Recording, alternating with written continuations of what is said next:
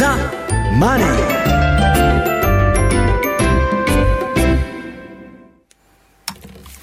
アルコニックス IR 特集。このコーナーは、証券コード3036東証プライム上場、アルコニックスの IR 活動の一環としてお送りします。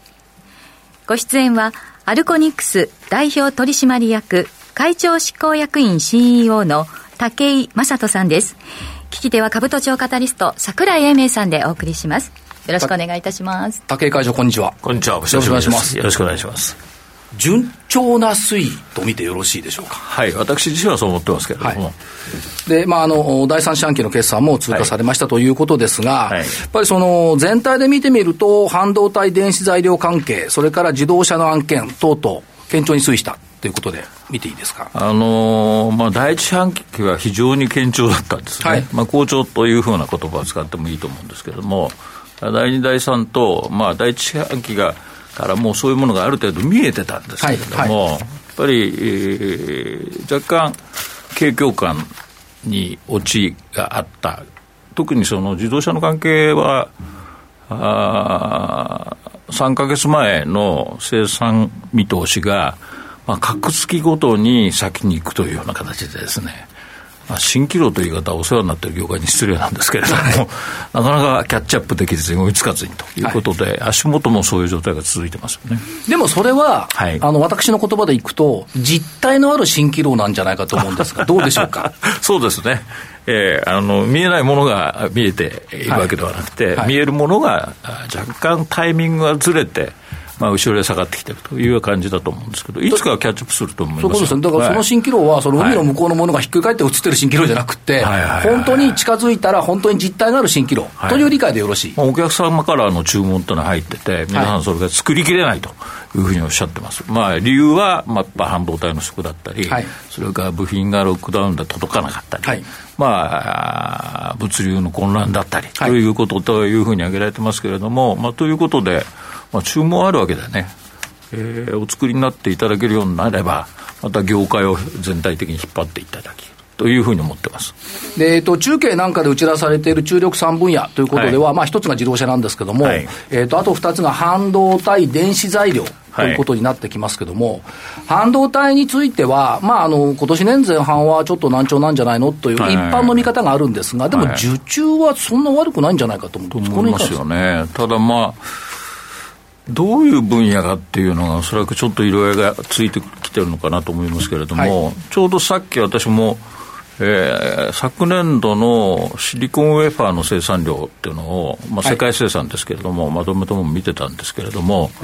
えー、対前年だから21年に対して言うと、はい、数量で4%、金額で10%。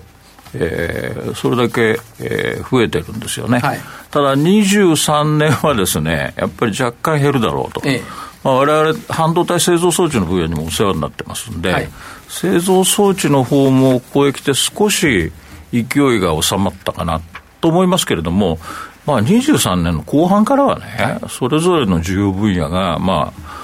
活発ですから、はい、それに引っ張られて、当然、半導体の産業全体もですね動き始めるというふうに思います。あとは、まあ今日なんかでも、そのラピダスが、えっと、千歳に進出して工場を作るとか、すでに九州には TSMC が来てるとか、熊本ですね。熊本ですね。はいはいはい、ということは、日本の半導体って、かつてそのシェア50%からありましたけど、うんうん、今10%弱ですよね、うん、これは50から10に至る過程って、結構アメリカとの圧力ってありましたけど、今ないですよね。はいはいはい、もう櫻井さんもそういう点をご指摘されてるように伺ってますけれども、ないですよね。ないんですよ。はい、今やっぱりまあそういう中では、グループ経済のうちという考え方をされてるのかもしれませんし、はい、まあまあ、これを言い始めるとなかなか難しいですけど、ええ、その地政学上のいろんな問題っていうのは、なんか深く考えさ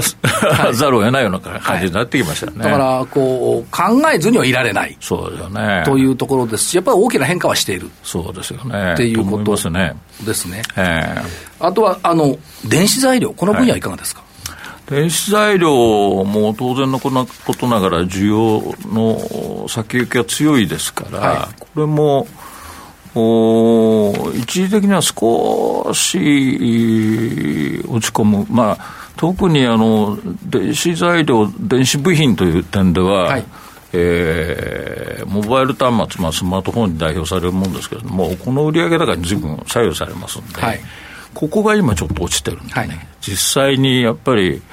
えー、去年のファーストクォーターで3億台以上だったんですけれども、えー、それがだんだんだんだん3億台を切るような数字になって、今、なかなか3億には届かないんじゃないかと思うんです、クォーター単位でね。でいうことになるとですね、少しこれは、その部分の底支えがですね、えー、まあ、薄いかなという感じしますね。はい、という中で、あの、第三四半期も、えっ、ー、と、M&A は1件。はい、それから事業譲り受けが1件ということで、はい、えっ、ー、と、エリアとしては、えっと、電気自動車用のリチウムイオン電池の関連部材、はい、あるいはその医療分野を中心とする新たなチタン事業への進出、はい、ということで、総出長野さんを M&A、はい、から DKSHMESJ さん、よく読めないんですけど、金属事業を 正確に読んでいただきました。一件ということで、やっぱり新たな分野を求めながらのこの動きってのは変わらないですね。変わらないですね、はい、でまあ、急に始めたわけではなくてね、ええ、これもう20年、30年。ですから、医療分野についてもですね、まあ、あの人工関節用の素材とかっていうものについては、もう長い間の歴史がありますんで、その中で特に特徴を持っておられる DKSH さんから、その部分だけカーブアウトして、授業を引き受けたという形です。それからまあ電池の分野について言うと、はい、電池の材料については、まあ、これもあの我々の先輩の頃から受け継いだ、ええ、ただ、まあ、電池がどんどんどんどん進化して、その進化によって使われる材料が変わる。で使われる材料に対応ができるようなですね、うちはもともとやっぱり対応力がありますので、はい、それを生かしながら、まあ、やってみようということで、はい、えーなかなか面白いと思います。やっぱりその流通だけではなくて、はい、製造商社という言葉も使われてますけども、はい、そちらの動きっていうのがやっぱり継続されているという理解でよろしいですね。えー、あのー、まあ、非常に、えー、この先行き、どれが伸びるか、何がいいかっていうのは読みづらいんですけれども、はいえー、結局、私どもドメインである非鉄の金属とかですね、はい、非鉄金属ですね、それからレアメタル、レアアース、それから今の金属加工装置材料っていうものはですね、まあ、やってると何かにこう引っかかりが出てくる。まあ、あのうちはもう1兆円以上の円上、1兆円以上の消費者でございませんのでね、はい、コングロコングロマリットなんとかなんとかっていうのは、ちょっと恐れ多いとは思いますけども、あらゆる分野にやっぱりその、まあ、目を張る、手をつける、えー、関与する、えー、取り扱うということをしておくことによって、まあ、ある程度の景気変動に対するですね、はい、体力がつくと思うんですよね。まあ、体力というのか、まあ、速攻力なのかもしれませんけれども。もともと市況にさ左右されない企業を目指していこうということで動かれてますよね。はい。だその動きですね。そうですね。ただまあ、市況の動きが思った以上に大きいときそうなんですよ。今期については市況ってのはどう考えたらいいんですか？今期はね、ちょっとこれはややめときましょう。やめとまあ、為替の影響は御社の場合そんなにないと思うんそうですね。まあ、あの、輸入輸出が大体バランスしてますんでね。だからそこのところはそうは大きな影響を受けないんですけれども、まあ、円安だとそれなりに輸出の部分の取り扱い高が増えて、はい、まあ、輸入も、輸入金額が増えますんで、そういう意味で言うと、あの全体の売り上げについてはですね、はい、影響、まあ、プラス目の影響が出ると思いますよね。まあ、それが今回も第3クォーターで占めたら、売上で18%ぐらい、えー、進捗がオーバーしてると思うんですけれども、はい、そこがやっぱり、えー、大きく貢献をしてるとか、効いてきてると思いますね。で、まあ、通期の見通しでいくと、売上高でいくと1700億円、はい、営業利益で91億円、えー、純利益で68億円ということで、はい、えっ、ー、と、基礎予想通り、はい、ということで、今、順調に推移していると。はい、あの、はい、えー、ですね。そうですね。もう一つ中の売りか 動きはいろいろありましたけど、いやいやまあ、それはそうでしょう。1年ありますから。1年ね。夢見た未来っていうですね、はいこの中継等々の言葉、はい、夢見た未来をまあ描くとか掴むとかいろいろあると思うんですけど、はいはい、夢見た未来っていうのに向かっては、やっぱりこれ、着々と進んでいるっていう見方でいいですか？あのー、のうちも社内に若い人が続々と入ってきまして、はい、まあ、中東中東にから入ってこられる方も多くて、まあ、企業としてやっぱりみんながね、えー、一つの理念を掲げてですね、はい、動けるような形にしたいということで、まあ、あの若い人を中心にして、はい、えー、これを作り上げているんですけれども、あのー、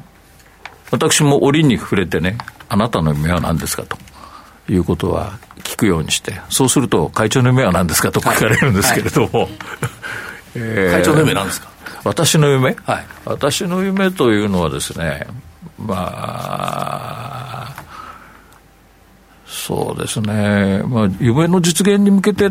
その、一歩一歩進んでいくことが夢だってね、はい、そこまで到達したら、割と面白くないんじゃないのかなというふうに。深いですね、それ。え？深いですね。深い。深い。一歩一歩実現に近づく。で、えー、っと、言葉で言う、例えばその会社で言うと、総合ソリューションプロバイダーっていう言葉が出てきてますけども、はい、まさにそういう感じで動かれてますよね。はい。まあまあ、そういうことで、あのた、体制として、さっきもちょっとコングロマリットの話をしたんですけれども、はい、いろんな分野をやったことによってですね、やっぱり何かどこかが悪くても、まあ、今回もそういうことが起きてるんですけれども、はい、何かがいいんで、例えば、今回は金属加工の分野について言うと、はい、やっぱり自動車産業、それからスマートフォンの関係とかですね、はい、ところで大変今までお世話になってたところが、えー、対前年実績としては非常に苦しいものとなっているんですけれども、まあ、消費者流通でアルミと銅を預かっているところは、これはまあさっき言った相場、えー、金属市況の問題もあるんですけれども、はい、取り扱い高が増えることによって、まあ、じりじりじりじり右肩に上がってくると、うちはまあ基本的に作って売るわけではなくて、買ってから売りますんで。その間のタイムラグでですね、まあ、一応利益率が少し上がるとい。うようなこともありまして、はい、そういう効果があるというのはですね、やっぱりなんか、あの、やり始めたらやめないでですね、できるだけクリンチしてみるというのがいいんじゃないのかなというふうに思ってます、まあ、会長はクリンチとおっしゃいますが、実際は御社の扱っている製品、素材等々って私たちの生活に必要なもんばっかですよね、よく考えると。はい、その通りだと、目の周りにたくさんあるんですけども、そうなんですよ、ね、はいでもいちいちそれにアルコニックスって書いてないから うん？って思いますけど、まあ、まあ自動車だって携帯だって、まあそういった意味ではい。ろんなところに入っているっていうことですよね。と、もう一つ伺いたかったのが、えー、っと、2月1日付で、えー、っと、アルミ銅センターの土地取得、はい、大阪ですね。あ、これは九州です。九州ですね、はい、本社が大阪のアルミ銅センターが九州に土地を取得したっていうのは、はい、まあ、これはどういう意味合いって考えたらいいでしょうか？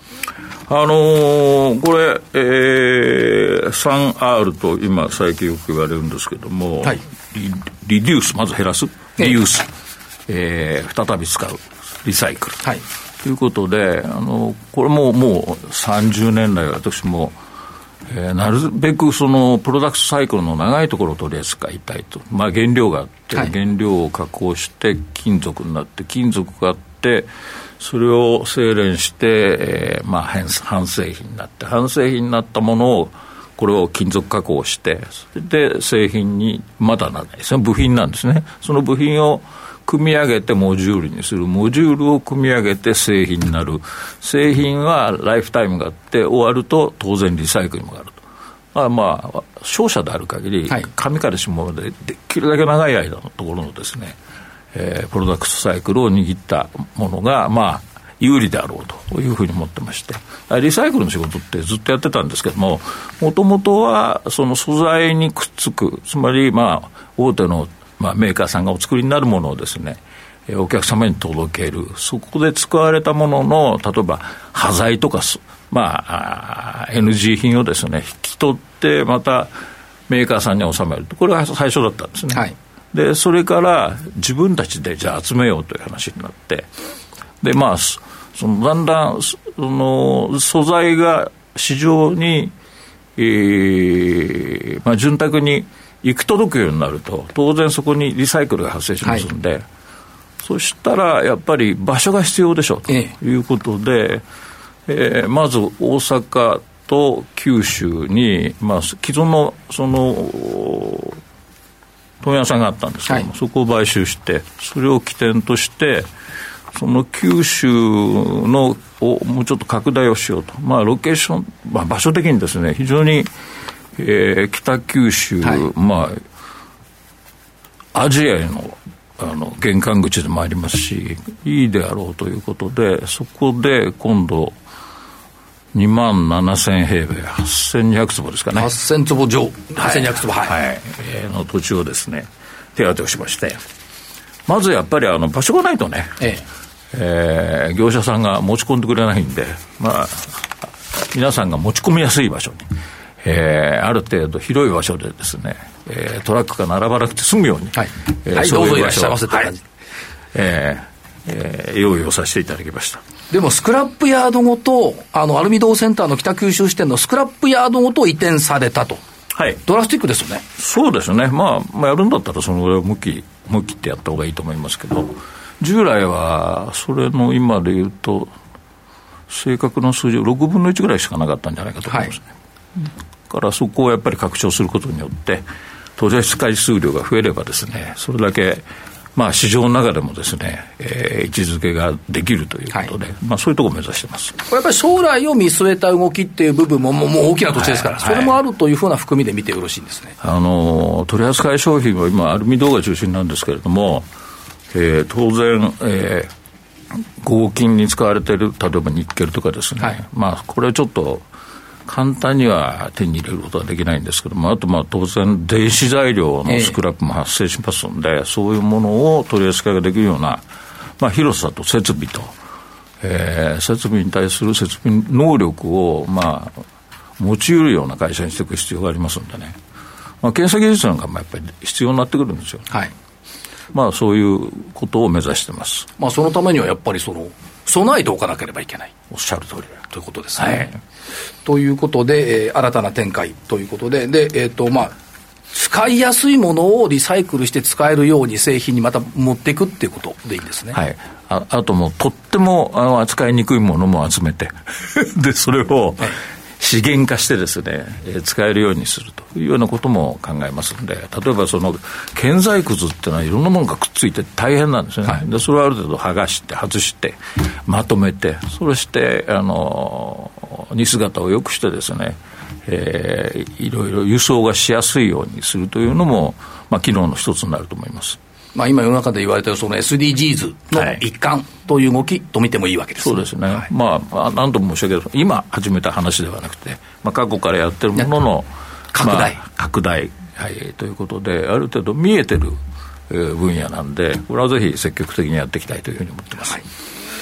やっぱ半年で企業っていうのは変化するもんですね。そうですか。はい。いや、お話伺うたんびに、まあ前から、